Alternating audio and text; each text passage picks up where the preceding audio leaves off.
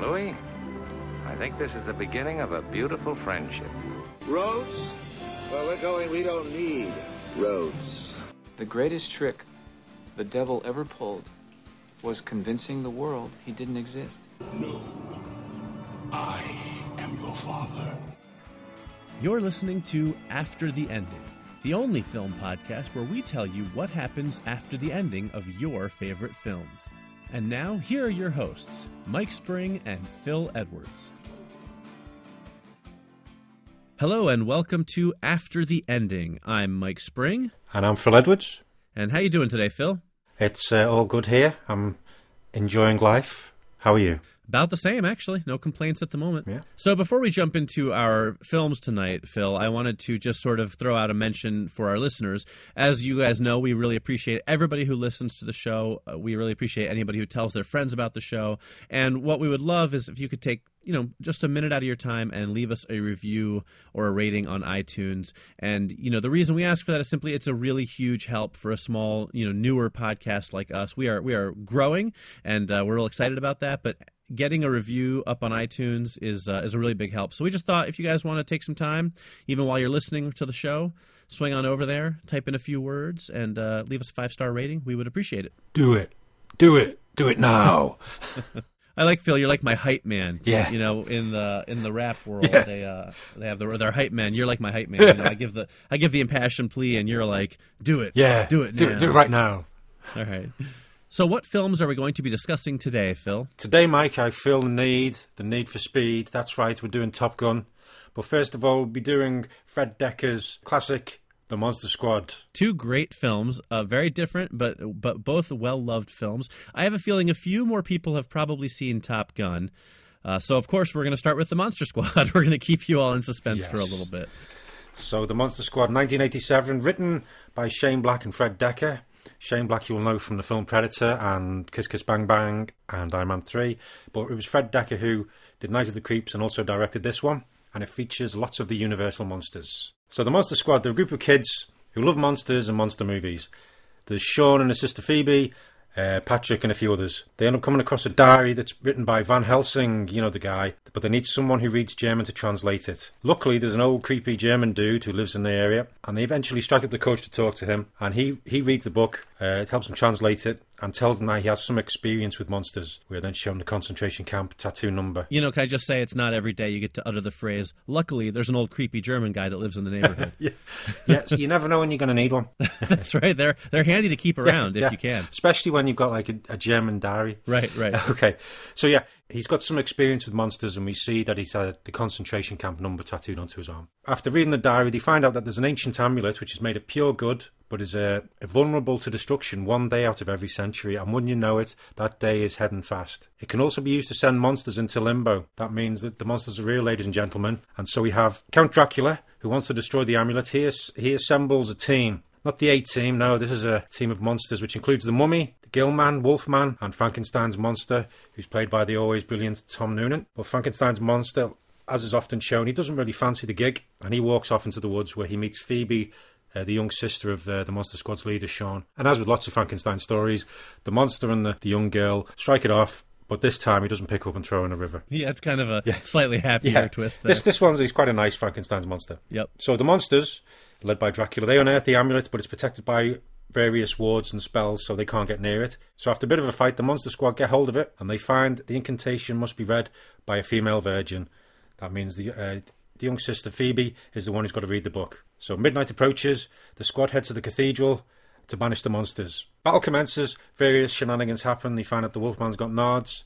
They kill a load of the different creatures, but Dracula, the uh, Lord of the Undead, he grabs hold of Phoebe and is about to kill her when Frankenstein's monster appears, picks him up, and then impales Dracula on a wrought iron fence.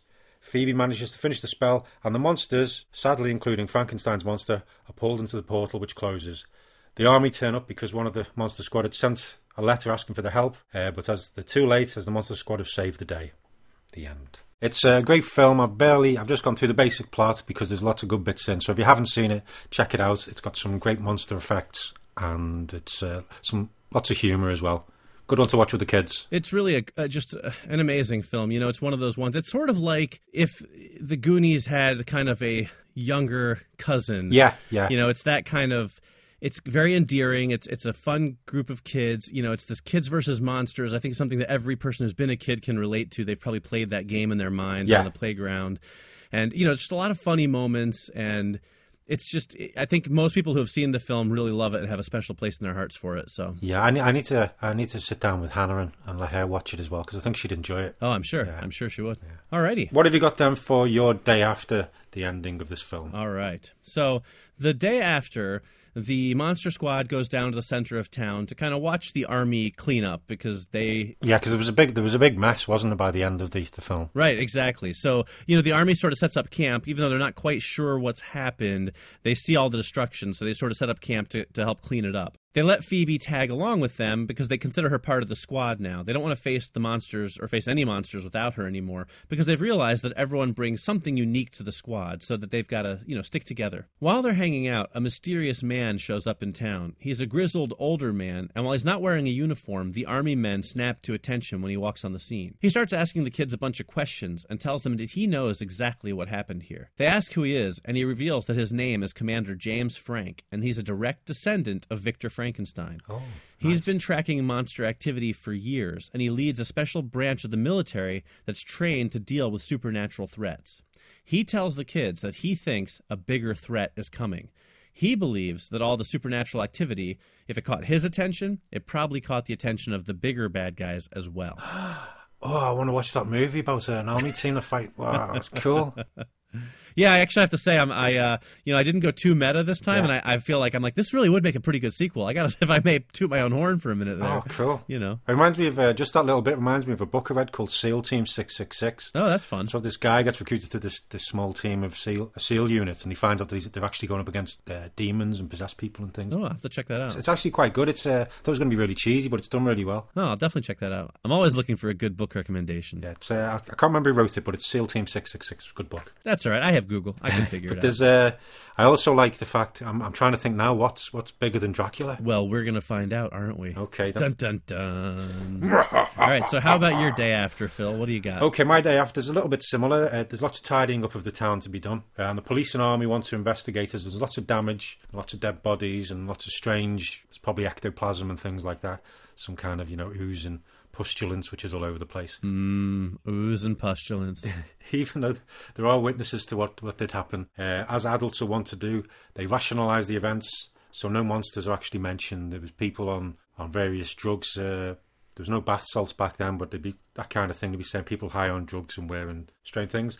But in all the kerfuffle that went down, the spell book is put in the hands of a young policeman who was called Officer Renfield. Mhm, nice. Yeah, he looks quite pale. and He's got a plaster on his neck, but he's uh, he's worked he's worked for the force for a, f- a few months. Uh, but he's got he's got the spell book. The kids are young enough, and that, along with their love of monsters and the fact they saved the day, means they're not affected by events too badly.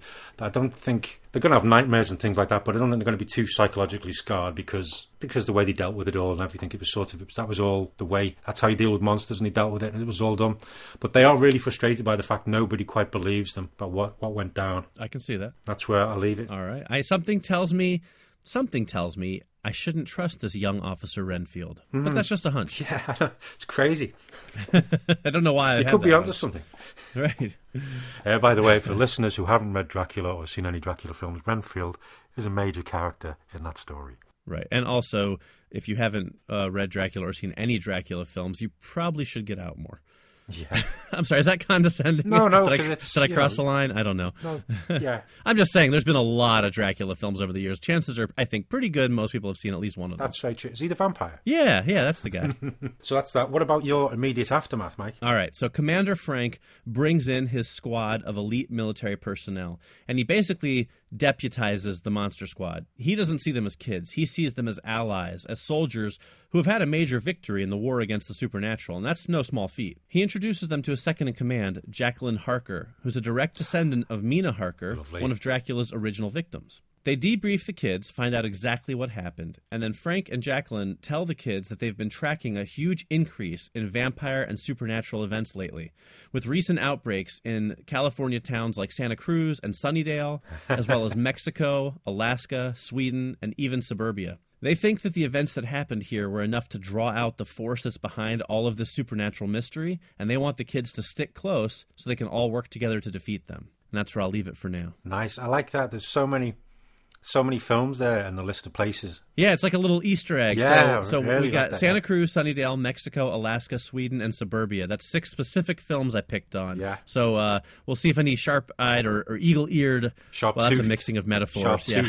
listener. Any any listeners out there who can hear real good, uh, we'll see if any of them uh, want to, you know, drop us their list of which the exact six films are, and you know how to get in touch with us. And if you don't, we'll tell you later. So there you go. Anyway, how about your uh, immediate aftermath, Phil? Okay, my immediate aftermath. You're right, Mike. Uh, Renfield was not to be trusted. Uh, he's gradually corrupted and leaves the force and begins travelling around the world because of something he's discovered or been told. We're not entirely sure which. And he starts putting together his own monster squad. Hmm. They involve. They include a certain Mister Hyde, the Invisible Man, the Fly, a Poltergeist, and Robot Monster, who happens to look like Gorilla with a spacesuit helmet, which was filmed in 1953.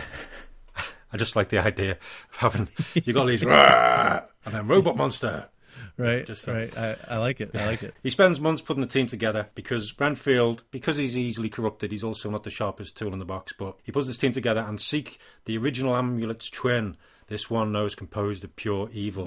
So meanwhile, the kids of the Monster Squad are moving on. They still watch movies. The films aren't the same anymore. After fighting monsters, it's a bit bit hard to enjoy them as much. Meetings become less and less until it's basically only Sean, Patrick, and his sister Phoebe. They still see the others, but it's it's just not the same. Phoebe starts having dreams though, some strange dreams, and she starts uh, starts drawing them. And Sean realizes she's drawing new monsters and strange places. He gradually realizes that bad things are happening, and he begins to put the gang back together. He also he needs to do some research to find out what exactly is going on, and he goes to the local library where there's a new librarian, a young man called Rupert Giles. they begin to piece together the foul plan that is afoot. That's awesome.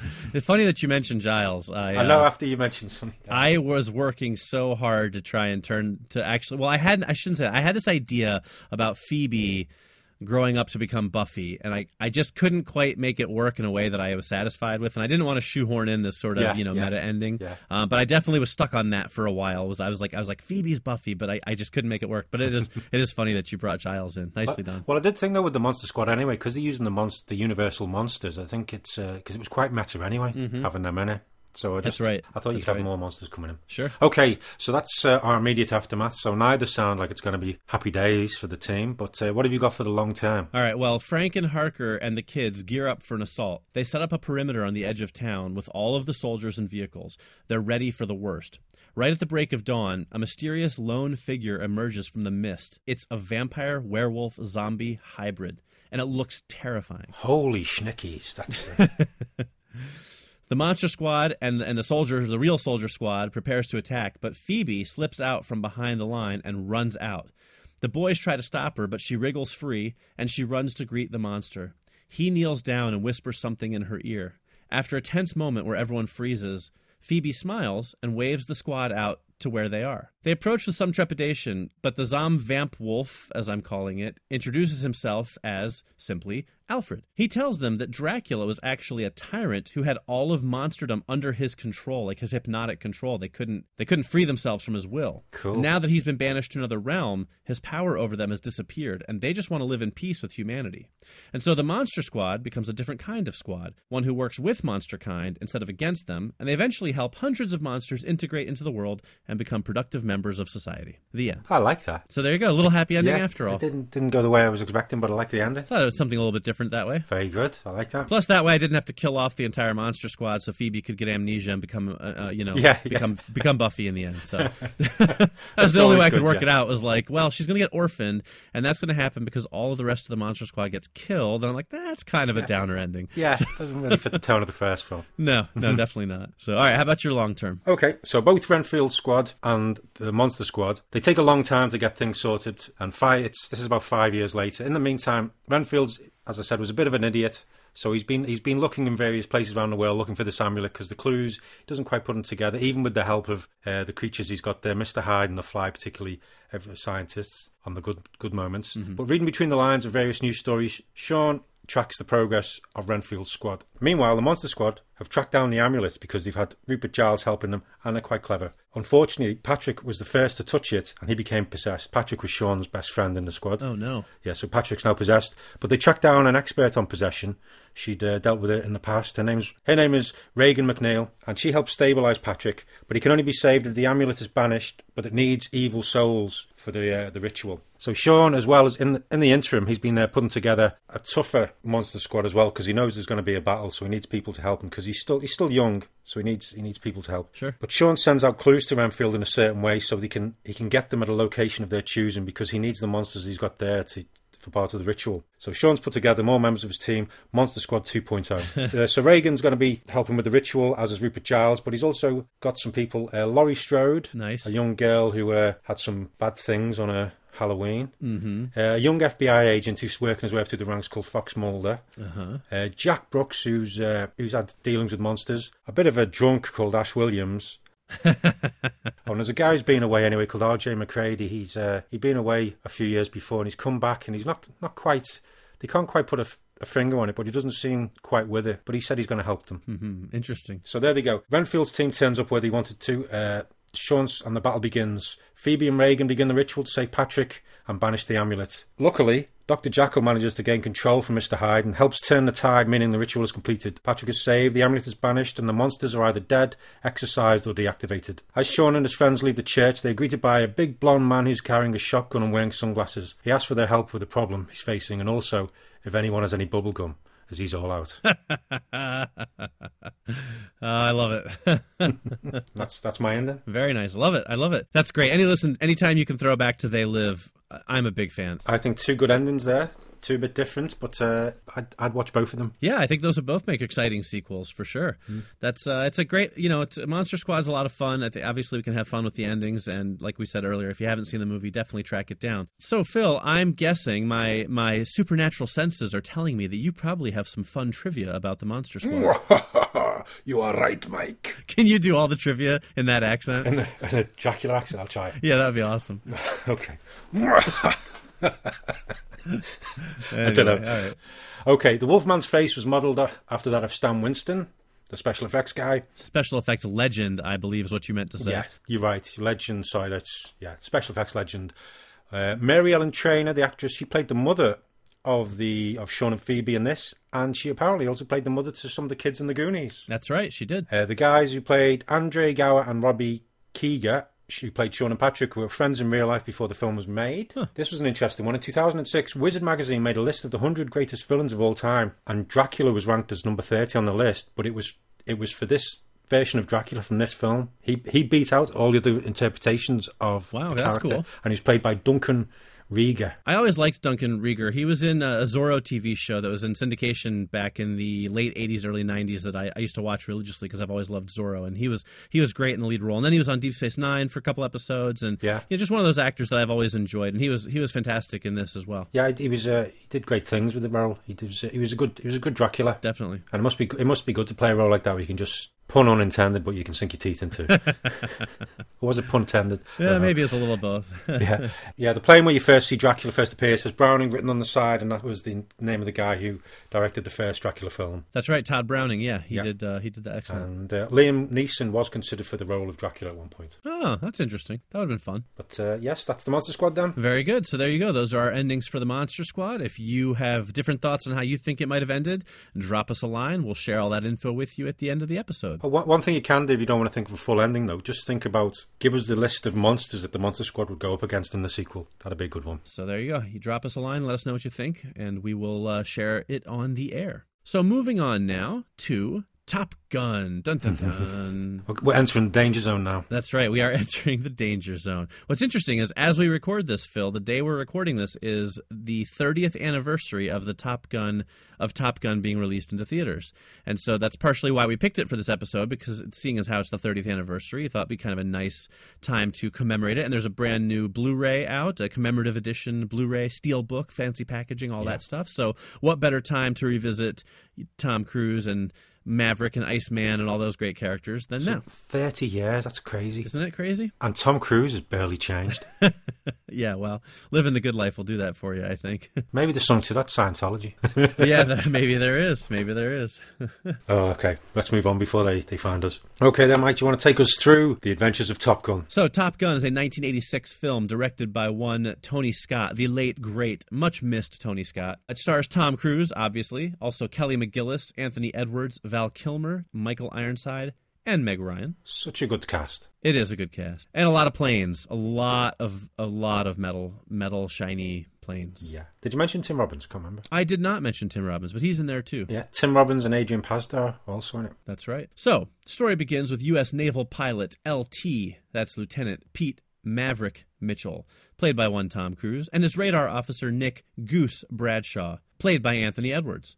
They're flying some maneuvers over the Indian Ocean with another plane piloted by Cougar and Merlin. They run into some Russian MiG fighters, as one does, and Maverick flies upside down to give them the finger. As one also does, I, I presume. the the MiGs engage the American pilots, and this causes Cougar to lose confidence and become unable to land his jet on the aircraft carrier. So Maverick disobeys orders and helps Cougar land. So his commanding officer, of course, yells at him and then rewards him by sending him and Goose to Top Gun school. While en route, we learn that Maverick flies so carelessly because his father was a pilot who died during the Vietnam War in an incident that was blamed on his dad, but Maverick doesn't believe that that's the truth. The day before Top Gun school starts, Maverick tries to pick up a woman named Charlie Blackwood, played by Kelly McGillis, a civilian Top Gun instructor. He fails spectacularly. in Top Gun school, Maverick defeats his commander, Jester, played by Michael Ironside, in combat, and becomes frenemies with Iceman, played by Val Kilmer, who goes at him. Can you hear that? Yeah, it is. Yeah. Okay. Sorry. That's always that's Brilliant. always the scene I remember. Yeah. is when Val Kilmer just goes, you know, at Tom Yeah. Cruise.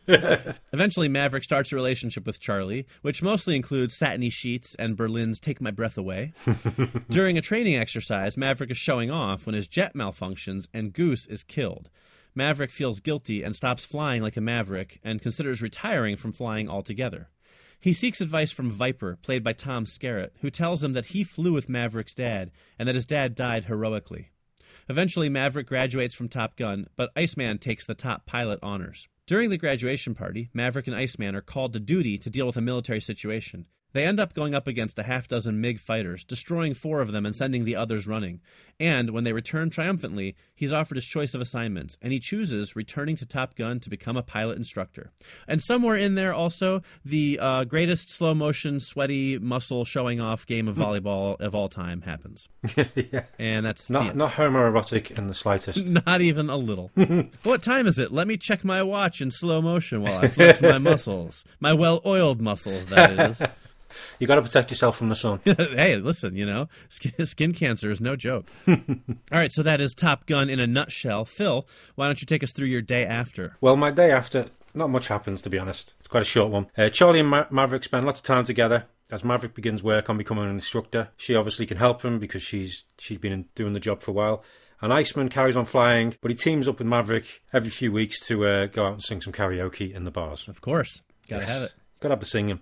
Yeah. So that's my day after. As I said, it's quite brief, but there you go. What about your day after, Mike? All right, well, Maverick returns to Top Gun school and gets set up in his new apartment. Charlie comes to visit him and they hook up. But when he tells her that he's going to be an instructor and not a pilot anymore, she breaks things off with him because she's kind of a pilot adrenaline junkie, and Maverick, being just an instructor, holds no interest for her. I had no idea she was so shallow. Oh, It's so disappointing, isn't it? yeah. Oh, Charlie, Charlie. Charlie, Charlie. So Maverick goes out to a bar to drink his troubles away, and he ends up picking up a random girl and heading to the beach and playing some slow motion volleyball. And because he looks like Tom Cruise, they end up back at his place, and she spends the night, where they make tender love to the dulcet tones of REO Speedwagon's "I Can't Fight This Feeling Anymore." That's my day after. Excellent. Thank you. Oh no, I can see that. No, get out of my head. Oh, but wait, there's more to come. Yeah. All right, how about your immediate aftermath, Phil? Okay, my immediate aftermath. Maverick, he's a natural as an instructor. He does great work and he still flies a huge amount. He, gets in the air a lot. He still sees uh, Charlie. Uh, they, they're still getting on well. He's still friends with Iceman and everybody else. He's well respected after what he did. Everybody likes him. He's got that. He's got that like like Tom Cruise charm. right.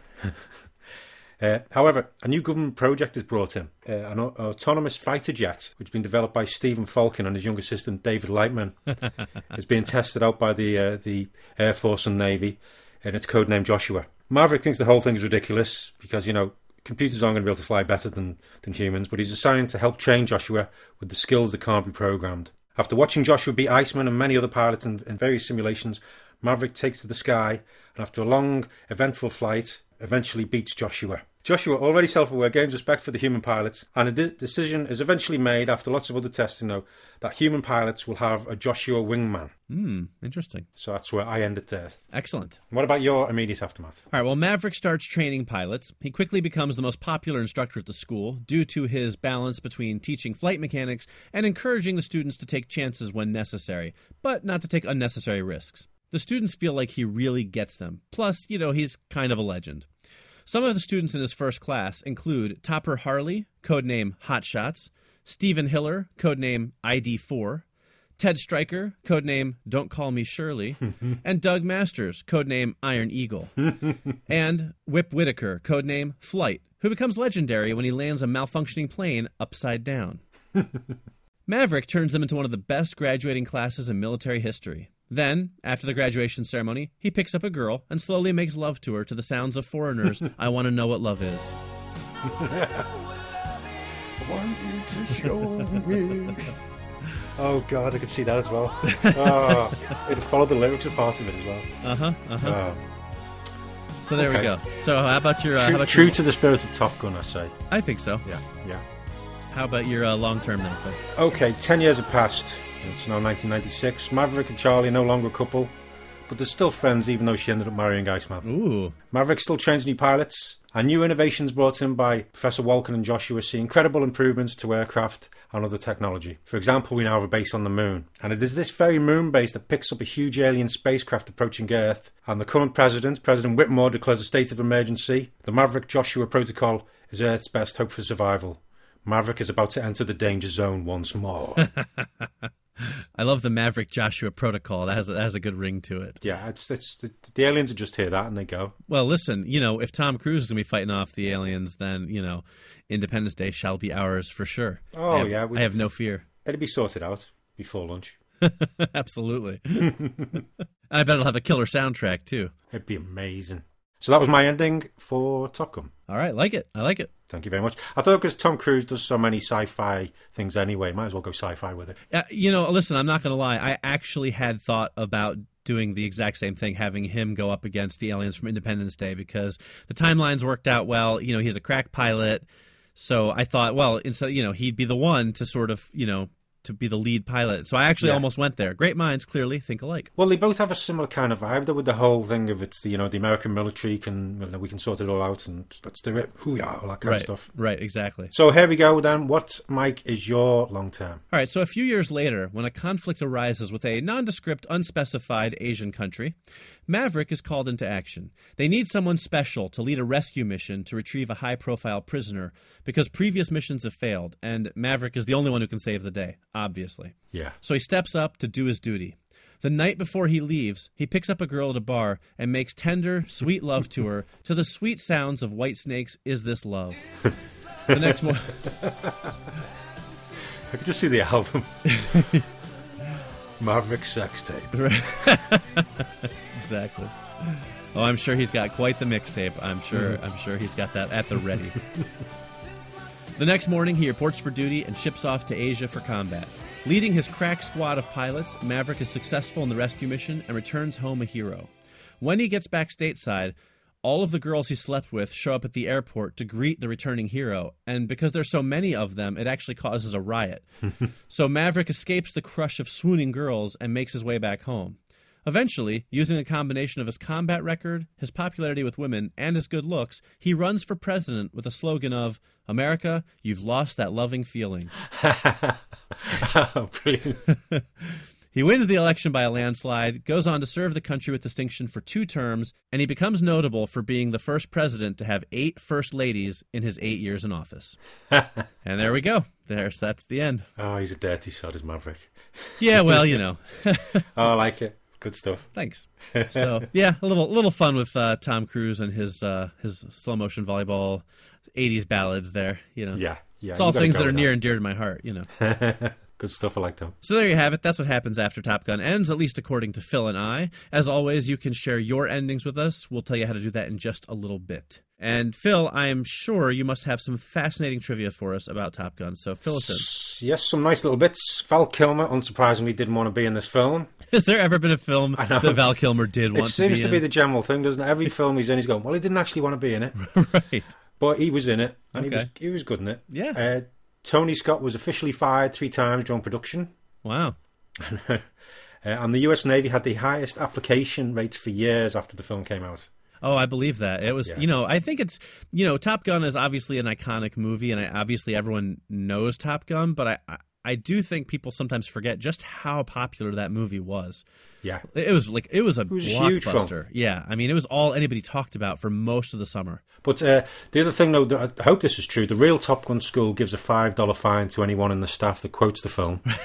really, I really like that one. Yeah, That's great. Uh, Anthony Edwards is the only actor who didn't vomit while they were training in the fighter jets. Oh, wow. Apparently, Tom Cruise uh, threw up once. well, that probably came in handy when Anthony Edwards went on to become, uh, you know, to be on ER. Then, Yeah, yeah. This one was interesting. Tom Cruise had never ridden a motorbike before this film, Hmm. interesting. and then he, then since then he's just gone with the motorbike, hasn't he? So many well, it's things. yeah, it's sort of become a very you know part of his whole you know image. And uh, but uh, Ally Sheedy, she turned down the role of Charlie, and later regretted it. I'm sure. and uh, Brooke Shields and Debra Winger were also considered, but uh, obviously didn't get the role. And as for the role of Maverick, uh, it was turned down by quite a lot of people. Matthew Modine, Patrick Swayze, Emilio Estevez, Nicolas Cage, John Cusack, Matthew Broderick, Sean Penn, Michael J. Fox, Scott Baio, and Tom Hanks. Wow, that's a really long list of people who are probably kicking themselves after Yeah, 1986. I know it's crazy, isn't it? But also some people who were considered for the role, but either due to their age or other reasons didn't get didn't get it, were Charlie Sheen, Jim Carrey, Rob Lowe, Kevin Bacon, Eric Stoltz, and Robert Downey Jr. Wow, that's amazing. Yeah, because it's funny to think, you know, Tom Cruise obviously is one of the biggest movie stars in history. Yeah. And he was, you know, pretty well known before this. I mean, Risky Business had come out and, you know, a couple other films that had been hits, but this really was the one that turned him into a, you know, capital letters movie star. Oh yeah, he, he wasn't a huge megastar until this one, really, was it? No, no, this was really the one that kind of, you know, I don't want to say it put him on the map, but it, it certainly, it carved out a chunk of that map and made it Tom Cruise land. Sort know? of cemented it, didn't it? That it was him. Yeah, yeah, absolutely. And of course, though Charlie Sheen was considered, but he ended up doing uh, Hot Shots anyway. That's right. Oh, and obviously they had to do lots of different things about the height difference because Kelly McGillis was five foot ten, Tom Cruise was five foot seven, so they had to build trenches or put boxes out to make uh, Tom Cruise look a lot taller. I'm sure that they were both thrilled by that. Hmm. Yeah, Well, hey, that's pretty cool stuff, Phil. Very Yeah. cool. yeah. All right, so that wraps up Top Gun. As always, if you have comments or endings you'd like to share, you can reach us online various different ways. We will share how to do that at the end of the episode. So, moving on, we have another one of our patented mini features. And this week we have another new one because we're going to just keep churning out new ones until we run out of ideas. And then we'll start all over again, I guess. So, So, what's the new feature this week, Mike? it is called Why Aren't You More Famous? And we mean that in the most loving ways. I'm glad you asked. The reason why I'm not more famous, I think. It's because I'm holding you back, isn't it? So, I know, I know. I, I'll learn to let you go eventually. I, I I want to be a star. I'm ready for my close up. So basically, what this is, is not meant to poke fun at anybody. It, actually, just the opposite. This is where Phil and I are both going to share an actor or actress that we have a great deal of affection for, somebody that we're a big fan of, but who's never quite either gotten the attention they deserve or who's had a successful career but isn't quite the household name that they should be. So we're not really picking out obscure actors. It's more like people that, you know, film buffs probably know, but, you know, the general Yeah. population may not know them by name. That's sort of what we're thinking here. It's go, it's going to be the kind of pe- people you see in films all the time or TV shows, and you go and you go, "Oh, it's that guy again that I saw on this show, and he was do- also the that guy doing this and that." It's all the man or woman you recognise from different shows, or TV TV shows or films. Well, Phil, I'll let you start things off. Who did you pick for our first installment of Why Aren't You More Famous? I picked Xander Berkeley. Oh, I love him. He's great. He's amazing. He's been in so many things, and he's very, very famous because he's been in pretty much everything. You go through his, his IMDb, and it's just he's been in everything. He was in episodes of MASH and The Incredible Hulk, Heart to Heart, Remington Steele, Cagney Lacey, you know, Falcon Crest, V, That was just his early career, and since then it's just been doing everything. He's the guy you probably know him. Lots of people might know him from. Uh, he was in 24. He played George Mason. Yep, that was one of his best roles. Another big role he had was Percy Rose in the TV show version of Nikita, Mm-hmm. and was also a big part in The Mentalist. Uh, but he will, he's been in film. Uh, some, but I really liked him. I'd seen him lots of times, knew who he was, but I really like him. And it's like a mini series, a web series, The Booth at the End, which is an incredible TV show. I'm not familiar with that one. If you haven't seen it, he just bas- it's basically all set in a restaurant, a diner, and he's sat at the booth in the end with a book and he's writing in, and people come up to him asking for help, Ah, cool. and it's just there, and they have to do something in return for him, and he always consults the book, and it's always in there, and it's an amazing show because it's basically just it's all on him, and it, the acting is um, is incredible. Right, right. Yeah, he's terrific. And if you're if you're racking your brains going, why who is this guy? I can't think of him. You might know him from Terminator 2. He played John Connor's adopted father, Yeah, Todd. Wasn't it Todd? yeah, I think that was the name, and he got he ends up getting the sp- Yeah, he ends up getting the through- yeah. spike through his head with the milk carton and everything. That's one of the, one of the roles he's he's also pretty well known for. And just a few of the uh, few little films he's been in. He was in uh, Kick-Ass, A Few Good Men, The Rookie, Candyman, Leaving Las Vegas, Gattaca, Apollo 13, The Rock, Air Force One, Sid and Nancy, Amistad, Shanghai Noon. And he was also in, he had a role in both LA Takedown in 1989 and 1995's Heat, both directed by Michael Mann. Right. Well, basically, well, he was basically a remake, wasn't it, of LA Takedown? or- yeah. Yeah. yeah, he's really. I mean, he's been in everything. and That's that's probably a two billion dollars worth of box office gross right there. Yeah, and yet most people still don't don't know who he is. Yeah, but as soon as you see him, you know, you probably people are probably googling now, trying to find out, you know, Right. checking who is and, and going, "Oh yeah, it's him." It's that Exactly. dude. That's he's also exactly done, it. he's also done loads of voice work in various cartoons like Gargoyle, Spider Man, DC's animated t- uh, movies he put out. Right. Right. Just phenomenal amount of work, and he's always he's a solid actor. Whenever he's there, you know he's going to do good things, even if the thing he's in isn't that good. Exactly. I think that's a great way to put it for sure. Oh, he was also in uh, Tales of the Gold Monkey, Oh, great show. 1982. Yeah, I used to love that as a kid. Absolutely. That's a terrific Yeah, show. yeah, every TV show he's been in it. Right. Right. The list goes on. that's my guy. Why isn't he more famous? Because he doesn't need to. He's have, he's making a good career, and he's not bothered by people all the time. There you go. There you go. Excellent choice. I, I think he's fantastic. So I'm I'm I'm uh, very pleased that we could shine a little spotlight on him in this episode. Thank you very much. Who have you got then, Mike? All right, so I picked someone that I've always been a fan of, and, and I think part of the problem with his career is I don't know that he's always made the best movie choices. Unlike Xander Berkeley, he hasn't been in a, a ton of blockbusters, but I've always thought he was a, a really good actor, and it is Stephen Dorff. Oh yeah, yeah. Mo- probably best known to people for playing Deacon Frost, the bad guy in the original Blade film against Wesley Snipes. That was probably his biggest role, but he was also in Judgment Night with Emilio Estevez and Denis Leary, which is a movie that I, love. I really like that film. That's a great film. Yeah. Uh, he's in the cult classic SFW. He was in Public Enemies with Johnny Depp. He was in Immortals, which came out with Henry Cavill a few years ago. Uh, ironically, one of his earlier roles when he was young was in a movie called I Know My First Name is Steven, but he played Pete, not Steven. uh, he's also had some some films I've really enjoyed over the past couple of years, some direct to video efforts. One movie called Felon and another movie called Officer Down, which are both really good, gritty you know action thrillers that that are quite enjoyable and i've just always felt like he's a really good actor Yeah. but again i think he some of the films he was in weren't necessarily always that great but i feel like he could have been a much bigger star than he is and i'm not sure why he never really was able to turn some of his early success into bigger roles but, but i've always enjoyed him so I know what you mean. He was in uh, Sofia Cop- Coppola's. Uh, what was the one? Somewhere. yep yep She did that. Yeah, he was like the leader of that. And he's, there's one I've keep seeing the trailer for. It's not sure. Yeah, I've just seen now. It's co- coming out on the first of July in the UK. One called American Hero, where he's playing. Uh, he's basically got superpowers, but he's a, a slacker. Right looks a right bit like looks a bit like a Hancock kind of thing. but- yeah yeah i'm looking forward to that one actually yeah. I did, the trailers looks like fun. Yeah, and he got some good early critical acclaim with a movie he did with Morgan Freeman called The Power of One. Yeah, I remember. Kind of the first taste of disappointment for him was like Yeah. there was this movie that critics liked that was supposed to be a hit, and then it wasn't. And it seems like that's just sort of been the story of his career. Yeah, I know exactly what you mean. He's a, yeah, he's a good actor, but I- it's, it's always amazes me sometimes. Yeah, you have these you have actors, and to no fault of their own, they just the roles they take or the films they take just aren't the, don't quite build those steps to to the top, do they? Right, right. That's exactly it. I mean, he's a working actor. He's doing fine for himself.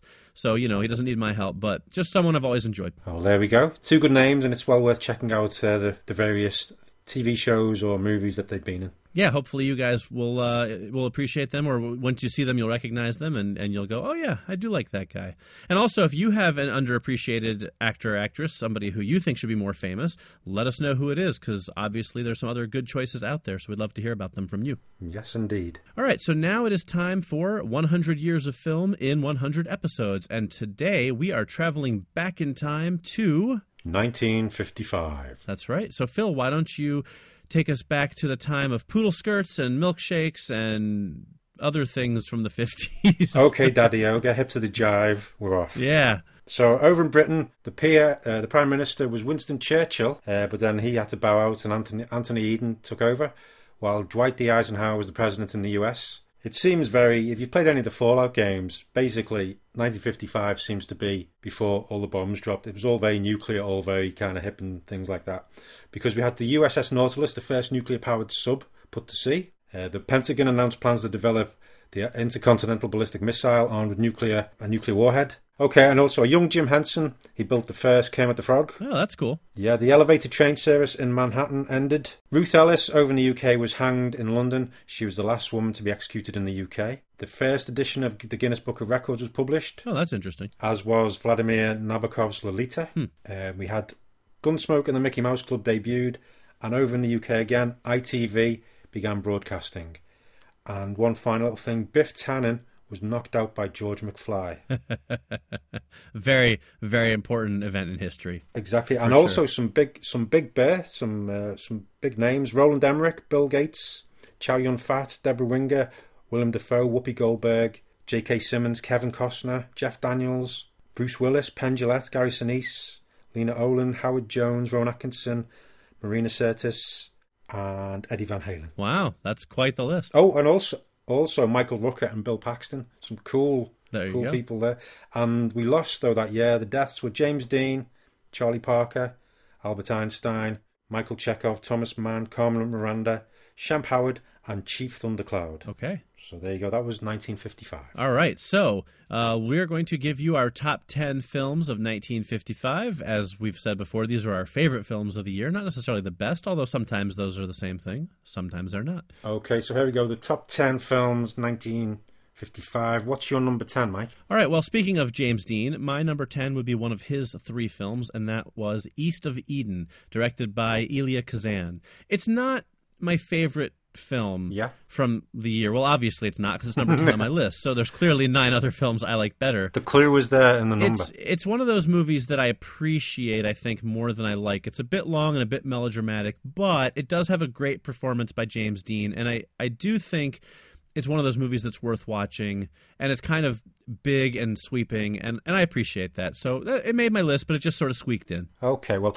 I think I don't know whether this is going to be Phil's controversial comment, but uh, I never really, I never really got James Dean. Mm. Well, I never really got the film. I well, I got the, I understood the films and everything, but I never, Right. I never quite. They never. None of them really hit home with me. I don't, don't know whether I enjoyed any of them, to be honest. I can understand that. I mean, I, don't know why. No, I, I get it. I, honestly, his his films aren't really the greatest film. I, he's much more, I think, uh, of an icon Yeah. than he was a great actor. You know, Yeah. he just was one of those things that sort of happened. You know, and chances are good if he had lived, he wouldn't have the same, you know, cult status, celebrity status that he has these days. You know, Yeah, that's what I often wonder. so I I, I get that. Uh, sorry, Phil, you got to work a little harder than that to have a, a Phil's controversial opinion. I'll try better then. okay. All right, so how about your number ten then? Yeah, my number ten was the Quatermass experiment, which uh, over over your side of the pond was called The Creeping Unknown. It was a Hammer film, sci- sci-fi film directed by Val Guest and starred Brian Donlevy as Professor Quatermass. There was a, a few films based on this. He was based, he was a scientist who helps uh, combat alien invasions and strange things. This one had an astronaut who goes into space, comes back. Turns out he's been infected by alien spores and begins to mutate by killing and absorbing living things. And it's a race against time to stop him before he spreads out more spores and destroys the planet. But it's a great, great cheese. Well, it's not cheese. Well, of the time, it's it's a good sci-fi film. Good feelings of peril. Not bad effects, to be honest, as well. And it's uh, Donlevy as Quatermass was great. Good character and a good good little film. Very cool. I have to admit uh, that I actually have never seen it. I've wanted to. It's one I've been familiar with for a long time. Yeah, but yeah. As I discovered going through this year for our list, I thought I had seen a lot more movies from 1955, but it turns out there's a good 10 or 20 films that are that as soon as I saw them uh, doing my research, I said, "Oh, I've always meant to see that." Yeah, I was, I was the same. There's lots of films I Right. knew about, but I haven't actually seen. Right. So there's a lot of there may be some omissions on this list from people that you know that the films that audience members are expecting to hear that are movies I've wanted to see. There's two or three Humphrey Bogart movies that are on that are that came out in '55 that I've never seen, and I'm a huge Humphrey Bogart fan. It just sort of is one of those things where you know there's a lot of movies I've been meaning to get to, but I haven't yet. So Yeah. this will be the uh, the top ten list for now. A year from now, and I've seen more of the films, this could change. Good point. Yeah, we'll have to do uh, do it all over again in a couple of years' time. Yeah, well, after we do the first hundred episodes, we'll just start all over Yeah, again, and we'll yeah. repeat the list and see what changes. I'm sure Okay. people would love that. Oh yeah, it never stops.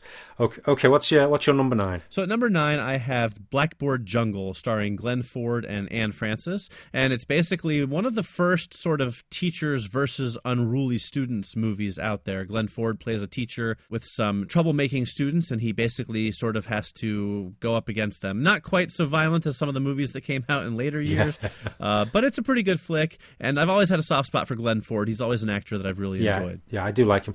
Uh, it's it's a really good film. Didn't make my list though, but it is it's uh, it's worth watching. It's good good one of those classroom dramas. Great. How about your number nine? My number nine is it's a World War II film, Above Us the Wave, starring John Mills and Donald Sinden, and it deals with a team of uh, scuba diver soldiers who uh, use man torpedoes and mini subs to take out some of the German fleet. And it was it's one of the kind of ones I used to watch uh, on a Sunday afternoon with my granddad. Right, right. One of those one of those kind of films you're just watching it, you're not sure what's going on, but you know there's a bit of adventure, the suspense, and John Mills is always a great great one to watch. Sure, sure. Yeah, it's a great pick. All right, well, my number eight is It Came From Beneath the Sea, a classic monster movie about a giant octopus with special effects by the legendary Ray Harryhausen, who I believe was on your list uh, a week or two yeah, ago. yeah, And uh, this is one of those ones, like you- like you said, you know, it's sort of a Saturday matinee classic that I saw on TV when I was a kid. Oh, I think probably you know it was this movie and ones like it that are sort of why I love giant monster movies, giant you know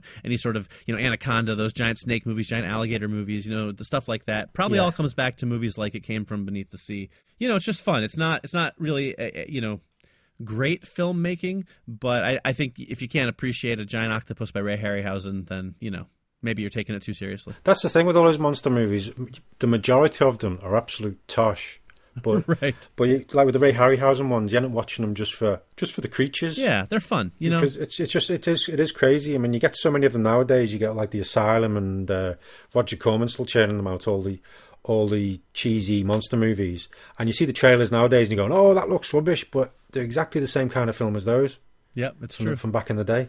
That's right. Good point. But with CGI, when I, d- d- often people go CGI, oh my god, but yeah, it's, it's all following the same kind of stuff. Yep, yep. Okay, so my number eight though is The Man with the Golden Arm, the Otto Preminger directed film starring Frank Sinatra, Eleanor Parker, and Kim Novak. Uh, Frank Sinatra was nominated for Best Actor for this one, and it's a drama that deals with drug addiction. It's quite dark. It's almost like a, a noir drama kind of thing, but it's uh, it's a powerful film and amazing performances, and there's some some great scenes and some great camera work. Do you know how long I've owned that movie and haven't gotten around to watching it yet? Oh, it's one of them. There's a new feature. Fil- films you've owned. Yeah, Films you we own should but haven't watched. look and see what's the you know like the oldest film in our collection. How long we've owned a movie yeah. and not watched it because that one goes back quite a ways. But I, I have not yet gotten around to. it. And you know, I know it's a great movie. I've heard a lot of good things about it.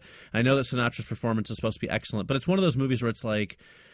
Yeah, I don't know if I'm in the mood to watch a guy Yeah. shooting up. You know, That's the I- thing, it's- It takes it takes you gotta you know get in the mood for that kind of thing sometimes. Yeah, so- some- but one some- of these days. Sometimes films like that, where dealing with uh, dark subject matter, often they're the ones that are good when you just you're not sure what to watch and you just turn through the channels Right, and it right. comes on and you start watching and you get sucked in. That's exactly. You're like, whoa, what's this film with Frank Sinatra? And then you watch it and you're like, Yeah. oh, that's fantastic. But yeah, it's hard to sort of set out to watch a movie like that. Yeah, you go. I'm going to watch this. Yeah, but and it, I think that's the trouble now with streaming films all the time because you go on there and you spend all your time looking through. And you- Right. You, do. You go and there's nothing on here, but actually there's so many good films on the on the various services. But you just going. I don't want to watch that because it's a bit dark. Right. Oh, I'm not. I'm not in the mood for this one. But it's they're all good films. Yep, yep, it's true. It's true. But yes, so that's uh, that was my number eight, and we're now on to number seven. Excellent. For my number seven, I have the comedy classic Abbott and Costello Meet the Mummy. and this is frankly because I love Abbott and Costello. A- As an adult, I respect their humor. You know, obviously they were comedy gold.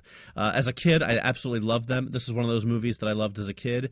Uh, Honestly, I haven't watched it in a long time. I don't know if it holds up as well as I remember it. Yeah. But I always, you know, I listened to their their radio stuff on cassette tape, and uh, the few movies of theirs that I got to see, like you know, especially the ones where they they went up against the Universal monsters.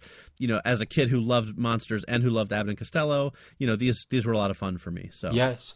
Oh yeah, they were again they were like a Sunday afternoon kind of film, and I think probably they were the way.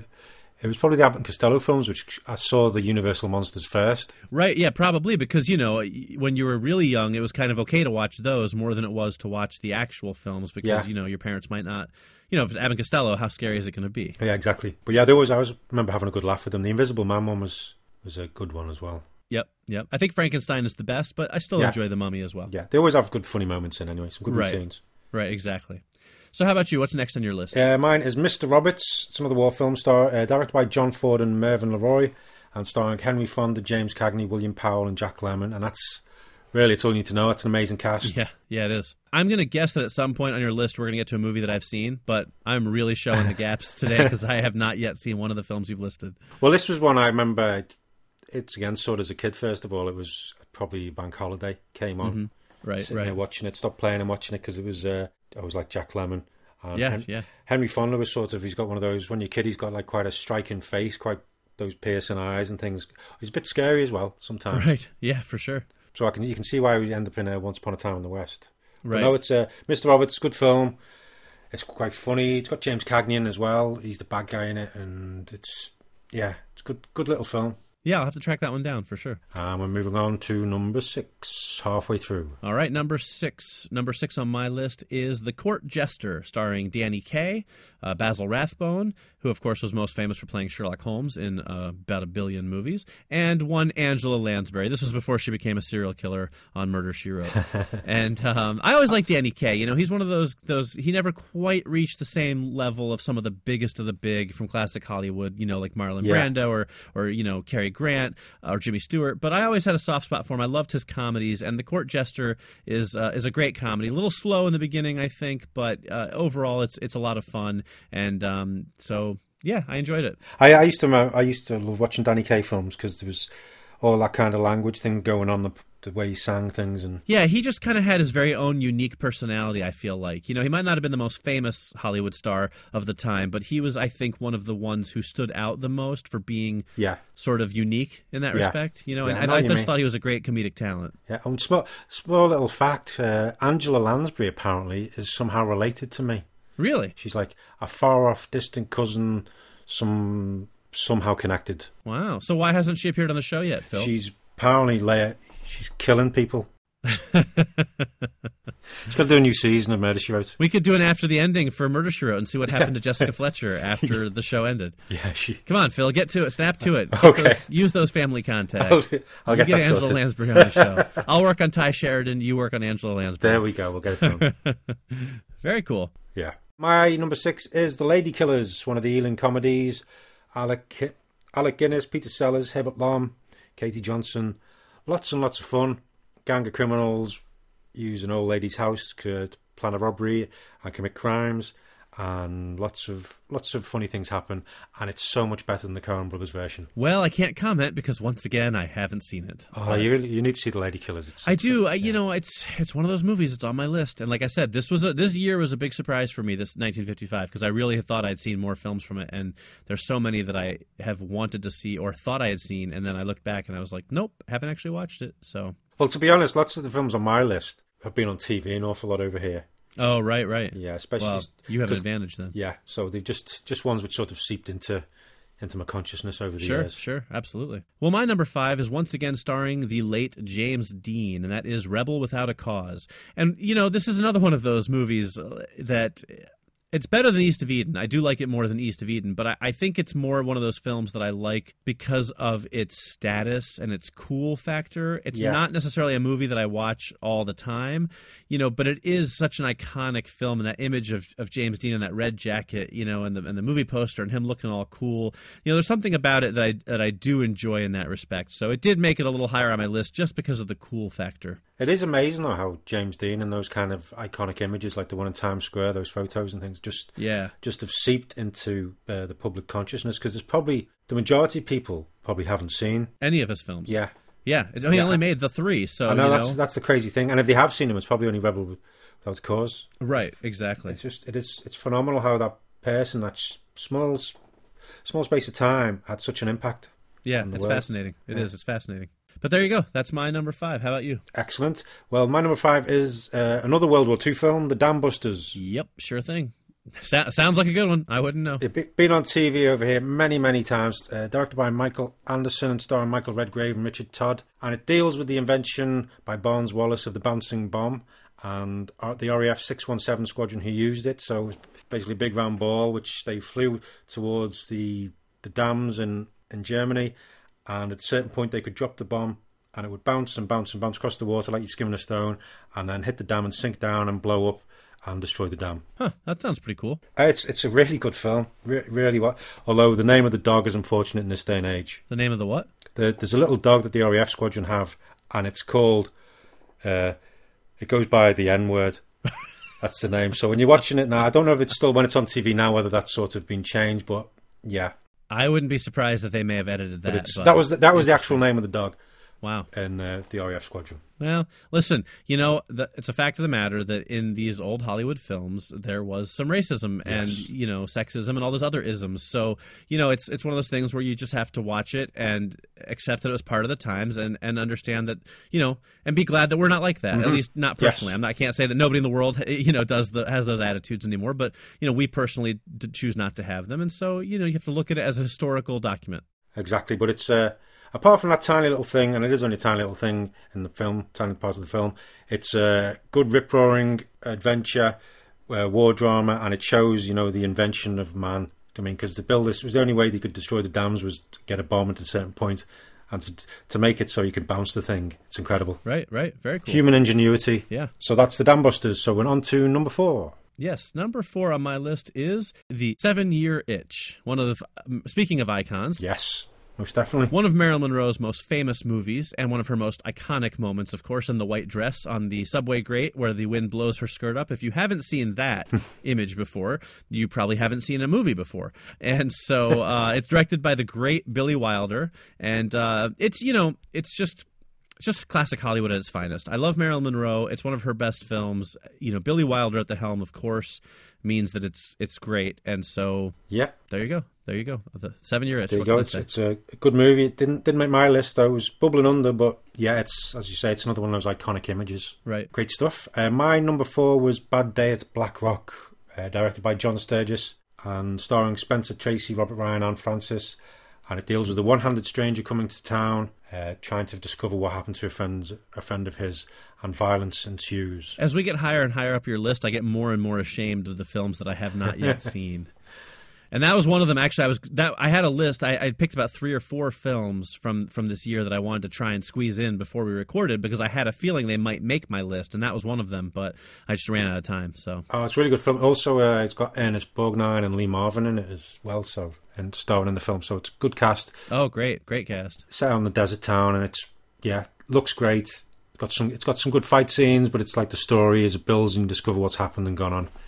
It's a good film. Very cool. Well, my number three is Disney's Lady and the Tramp. Oh, very good. Yeah, I have no bones about my love of classic Disney films and, newer Disney films. I'm, I'm not one of those Disney fanatics, but I definitely have a, a, a real love for most Disney films. And Lady and the Tramp is just a classic. You know, it's fun, it's lighthearted, it's got some drama in it, it's got great characters. It's got, speaking of, I, apparently iconic images is my thing for this year. Yeah. It's got the iconic uh, shot of the two of them with the spaghetti, eating the spaghetti together. I mean, that's just a magical moment, you know. And, and I love a movie that you can love as a kid and then still love as an adult on completely different Yeah, levels. So yeah. I mean, Lady and the Tramp, I think he really is is one of Disney's you know better efforts. There's a lot of great Disney movies. I haven't tried ranking them, but Lady and the Tramp would probably be my top ten. Yeah, one of the good ones. Yeah, I, I always sure. like Tramp. I always like the design of Tramp.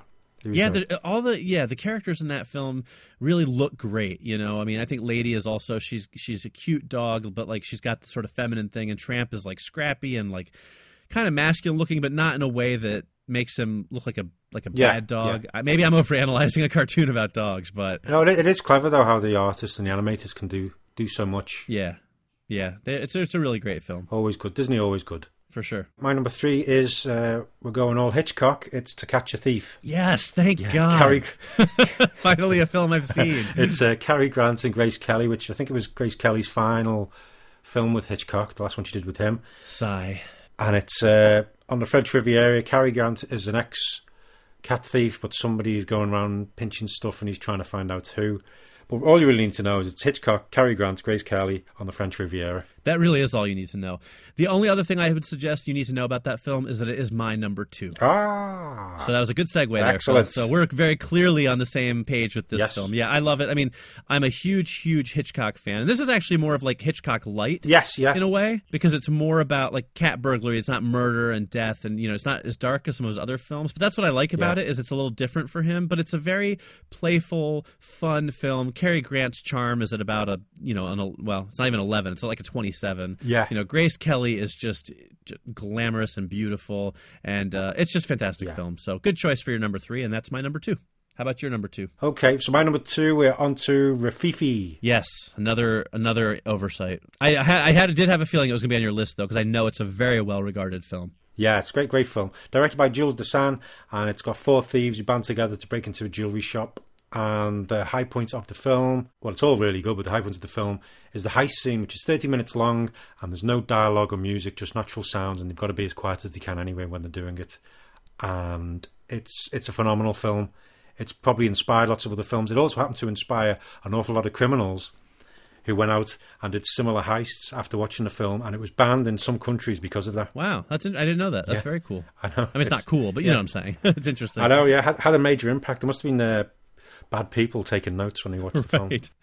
So that's uh, Rififi number two. So we're now on to number one. What's the top film of 1955 for you, Mike? All right. Well, I know this will come as a surprise to absolutely nobody who listened to our last episode, and I also know it's not a film that will be your number one, but it is Guys and Dolls. and uh, you know, I went back and forth between Guys and Dolls and To Catch a Thief because I, I love them both. But when I when I boiled it down to it, I've loved Guys and Dolls since I was a kid. It's one of those movies. If I catch it on TV, I will sit and watch it till the very end. It's a musical, which I don't generally care for, and I love it. And it's fun, and it's bright, and it's it's you know it's just a magical film for me. So, and you know it's that kind of it's like a it's not a mobster film, but it's that sort of you know mobster light. We're all swingers, and we got the hats, and the, we're gamblers, but we're pretty good guys. You know, it's just sort of like one of those things where you can you can want to be those characters without actually being a bad guy. You know what I mean? Yeah, And uh, that's a good point, Yeah, yeah. so it's just a film that I love, and and obviously it's it's a classic. I mean, the the it's existed in one form or another, you know, in plays and and the movie and everything for years and years. So uh, that's my number one. That's that's a good choice. And how about you? Let's hear it. Mine is a little bit darker than Guys and Dolls. It's The Night of the Hunter, Yes. directed by Charles Laughton, starring Robert Mitchum and Shelley Winters. That one's going to fall into the same category of I've owned this movie for several years, haven't gotten around Ah, to watching it. You need you need to get it watched. It's a beautiful looking Yeah. film, also quite scary. Yeah, I've heard, and Uh, I really want to see it. Yeah, but Charles Laughton, people will probably know him best of all. He played Quasimodo, the Hunchback of Notre Dame. Right. Uh, he did loads of amazing films, amazing actor, and he went decided to direct the film. He did this one. Lots of the way it looks is based on German expressionism and everything, and it's it's a stunning film. But at the time, it was a box office failure, and the critics hated it. And Charles Laughton, because of it, never directed again, and it's a damn shame because he he had s- such an eye. It's so good. It basically Robert Mitchum's playing a reverend turned killer, or he's a killer who pretends to be a reverend. But uh, he uh, he tries to charm a widow for money her dead husband hid away, and he's uh, ends up chasing the kids down a river and things like that. And it just amazing film. Yeah, it's funny too that the critics didn't like it because now it's widely regarded as a classic. Oh, yeah, So it's a yeah. shame that it wasn't recognized for that at the time, and that, that we didn't see more works from Charles Laughton. Yeah, de- definitely. I mean, the film you could stop it and so pause it in so many places, and it's just it's just every every scene's a picture, just just great. And there's also it's also a pretty iconic thing with uh, Robert Mitchum with the love hate tattooed on his uh, knuckles. Right. That's right. Absolutely. So yeah, that was my number one, and that was 1955. Very good. Well, I'm I'm terribly embarrassed that out of your top ten films, I've only seen one of them. So clearly, I have some work to do. Hey, there's, there's so many. There's, we're dealing with 100 years. There's going to be some years where we haven't seen Yep, We've seen hardly yep. any. That's that's exactly it. But you know that's what's fun about this. You know, it's a chance for us to learn what, what we haven't seen, what gaps there are in our movie watching, Yeah. you know, knowledge, and and you know for the listeners to either discover some new films or to you know mock me for having not Yeah. seen some really great films. I'm okay so- with either. So, listeners out there, once you're done mocking Mike, if you could also let us know what films in 1955 or any of the other years which we haven't mentioned but we, we should see, let us know, and then we'll spread the word on that as well. Yes, as we're going to do right now, because we have a listener who wrote in with their top 10 list from 1997, which we did in our last episode. And this is a list from Leslie Simpson, who is actually an actor and has appeared in films such as Dog Soldiers, which is a favorite Yeah. of both Phil and mine. And Leslie writes and says these are his approximate favorite films of 1997. As with us, the Yeah. list can change at any time. And here's what Leslie has to say. These are in no particular order that I know of. Leslie, feel free to correct us if, if that's not the case. They are The Castle, for me, the third greatest Aussie film after Wake in Fright and Mad Max 2. The Game, Fincher's underrated gem, that was on both of our lists. Good film. The Man Who Knew Too Little, a Bill Murray corker that I go back to again and again. I wish I put that on my list because I, I forgot all about that film at the time. Whenever There you go. See, we got our listeners schooling us up now, Phil.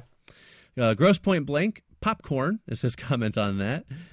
Contact, slated at the time, but has grown in reputation over the years. I will say, I liked Contact when it first came out, and it almost made my top 10 list, but not quite. Yeah, almost made mine as well because it's uh, yeah, a good film and there's some cracking, cracking camera work in there. That that's opening scene with the girl running down the hallway, and then you realise it's in a mirror. That's just Yeah, really good scene. very good. Uh, Funny Games, still think it's Haneke's greatest achievement. I have to confess, I've only seen the remake, which was also directed by Haneke, but I haven't seen the original yet. I've seen the original, haven't seen the remake. Oh, there you go.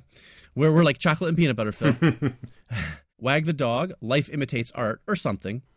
The Devil's Advocate. If a film has the devil in it, it's going to be on my to do list. Chasing Amy, when Kevin Smith was hitting home runs at a canter. Couldn't agree with you more on that one, Yeah, Leslie. that- That was also on my list. Yep, as was this one. Yep, Austin Powers, International Man of Mystery. I just don't think it would be fair to leave this one off. A benchmark catchphrase movie. As you know, Leslie, that was on my list as well. So clearly, Leslie uh, leans a little towards my sensibilities than yours, Phil. I'm just going to brag about that for a minute. Leslie Leslie knows nothing, and he knows he knows nothing. Oh well, hey, you said it, not me. So, uh, Leslie, if you need to write in and correct Phil on that opinion, uh, you you take him to task, but but not me. So, thank you for writing in, though. We appreciate it. We love to hear uh, top ten lists from our listeners and any other feedback that you have. Phil, before we get into telling people how they can reach us, why don't you tell us the top ten box office films of 1955? Thank you very much. I will indeed. The box office then of 1955. There's a few of the films that we mentioned are on there, uh, but the first one though is one we've all heard of. Number ten, The Fast and the Furious. Oh yeah, you know Vin Diesel has aged really well. Yeah, it's just and it's just the camera, the colours, brilliant. No, this one was uh, might as well go in a little bit of detail on this one because Fast and the Furious. It was directed by oh, starred John Ireland and Dorothy Malone. It was written by Roger Corman. It basically, it's a guy breaks out of jail, gets a car, kidnaps a woman, and they go driving and getting chased by the police. And as like they're going along, they end up falling in love. And if that sounds familiar, it was also the same plot that was used in The Chase, which starred Charlie Sheen and Kristy Swanson. Wow, well that's quite a difference in quality of films, I'm guessing. Yes. But there you go. That was number 10 in 1955. Number 9 was Rififi. Mm-hmm. And then number 8 was an Indian film, the first in the Apu trilogy called Pather Panchali. Oh, I've I've actually heard of that trilogy. Yeah, I've heard of the trilogy. I don't, think- I don't think I've seen any of it. No, I haven't. Shocking, I know. number 7 was Land of the Pharaohs. Mm-hmm. Number 6, To Catch a Thief. Uh, excellent, of course. Num- number 5, The Tall Man. Right, right, And number 4, The Seven Year Itch. of course. Number 3 was Galapagos. Number 2 was Mr. Roberts. So I was almost there. And number 1, There you go. Number 1 was Lady and the Tramp. Oh, well, there you go. I'm surprised Guys and Dolls wasn't even in the top ten. Actually, I thought it was a bigger hit than that, but I guess it was. Maybe it was just outside it. Yeah, I think it was just just just a touch outside. Yeah, we're just. You know what? I'm just going to go with that. I don't really care. in my mind, it will always be number eleven. Uh, Ten point five. There we go. 10.5, exactly. well, there you go. That wraps up 1955, and I think that's going to just about wrap us up as well. Phil, why don't you tell people where they can reach out to us and share all their opinions on everything we've talked about tonight? Okay, if you want to get in touch, you can find us on Twitter at after underscore the ending, and on Facebook at facebook.com backslash after the ending podcast. And Mike, do you want to tell them the email? Yeah, you can email us directly at after the ending at verizon.net. That's V E R I Z O N, verizon.net. And as you probably know if you're listening to this, but just in case you don't, you can also subscribe to us on iTunes and you can also listen to us on SoundCloud. And we have a few new ways to listen to us coming soon, which will be revealed in the coming weeks. And as we mentioned at the top of the episode, if you could do us the kind, kind favor of swinging over to iTunes and quickly leaving us a, a rating, preferably five stars, and a quick review, we would be deeply, deeply appreciative. Most definitely. Go on. Come on, people. Do it. Do it. You know Do you it. want to. All Do your it. friends are doing it. Do it. People people are doing it now, and you know those people.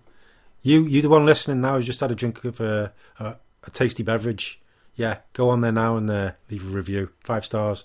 You and the glasses. You and the glasses and the beard. You know, there's at least one listener going, "What me? How'd they know that I was?" You know. yeah, it's behind you. Don't turn around. All right. So, Phil, tell the listeners what we're going to be discussing on next week's show. Next week's show, we will be looking at. Well, we'll be doing our top ten films of the year 1917. Yeah, we're gonna go way, way back for this one because, Yeah, well, we're that doing. wasn't 1970. That was 17. Yes. One seven.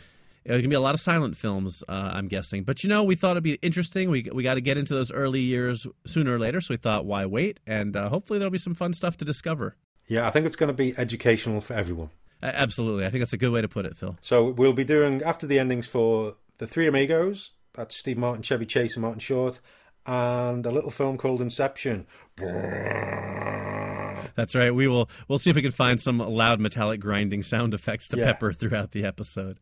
Yeah, so Christopher Nolan. So we're going to be talking about what happens after the the top stops spinning, Or does it? does it? Or does it? I think there'll be a lot of that in the uh, in the after the endings. Yeah. Or will there? Right, right, exactly. This is our first Christopher Nolan film. I'm, I'm excited about that actually Yeah. Because he's got a lot of good ones that I think we can get into. So it'll be it's good to start with Inception because it's it's definitely one of his most memorable to say the least. Yeah, and the ending is always one people talk about. Exactly. So this will be, I think, sort of an iconic ending that we will be discussing, and, and we'll see where it goes from there. And for those of you uh, who just want to know a little secret, I didn't really like the film. Ooh, could this be Phil's first controversial opinion of the week? I, I think it is actually. I mean, Yeah, I think- I know I there's much so, yeah. suspense there. I think I think that is. I think that's a film that most people really like. So, all right, well, we'll get mm-hmm. into discussing why in next week's episode. So make sure you tune in to hear Phil share his first controversial opinion of the week. And I didn't have any tonight, but I'm sure I'll be back with some next week. So Oh, I'm sure there'll be should be fun. loads. Should be fun. Yeah. All right. Well, as always, we thank you very much for listening. I'm Mike Spring, And I'm Phil Edwards. and we'll see you next week. After the ending. So before we get to our films, I just want to throw this out to the to the. the, the. Always got to start up with You- the, you- know. you threw that one out. yep. Oh boy. All right. Oh boy. Hold on, is that you, Sam? What? You said, oh boy, is it Sam Beckett? Oh jeez, that's right. Yeah. yeah. I just I just quantum leaped into a podcaster. oh boy. Yeah. What have you got to do? right.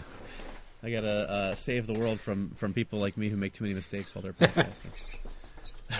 That'd be crazy. yeah. His after the ending was too precise. He knows too much. right.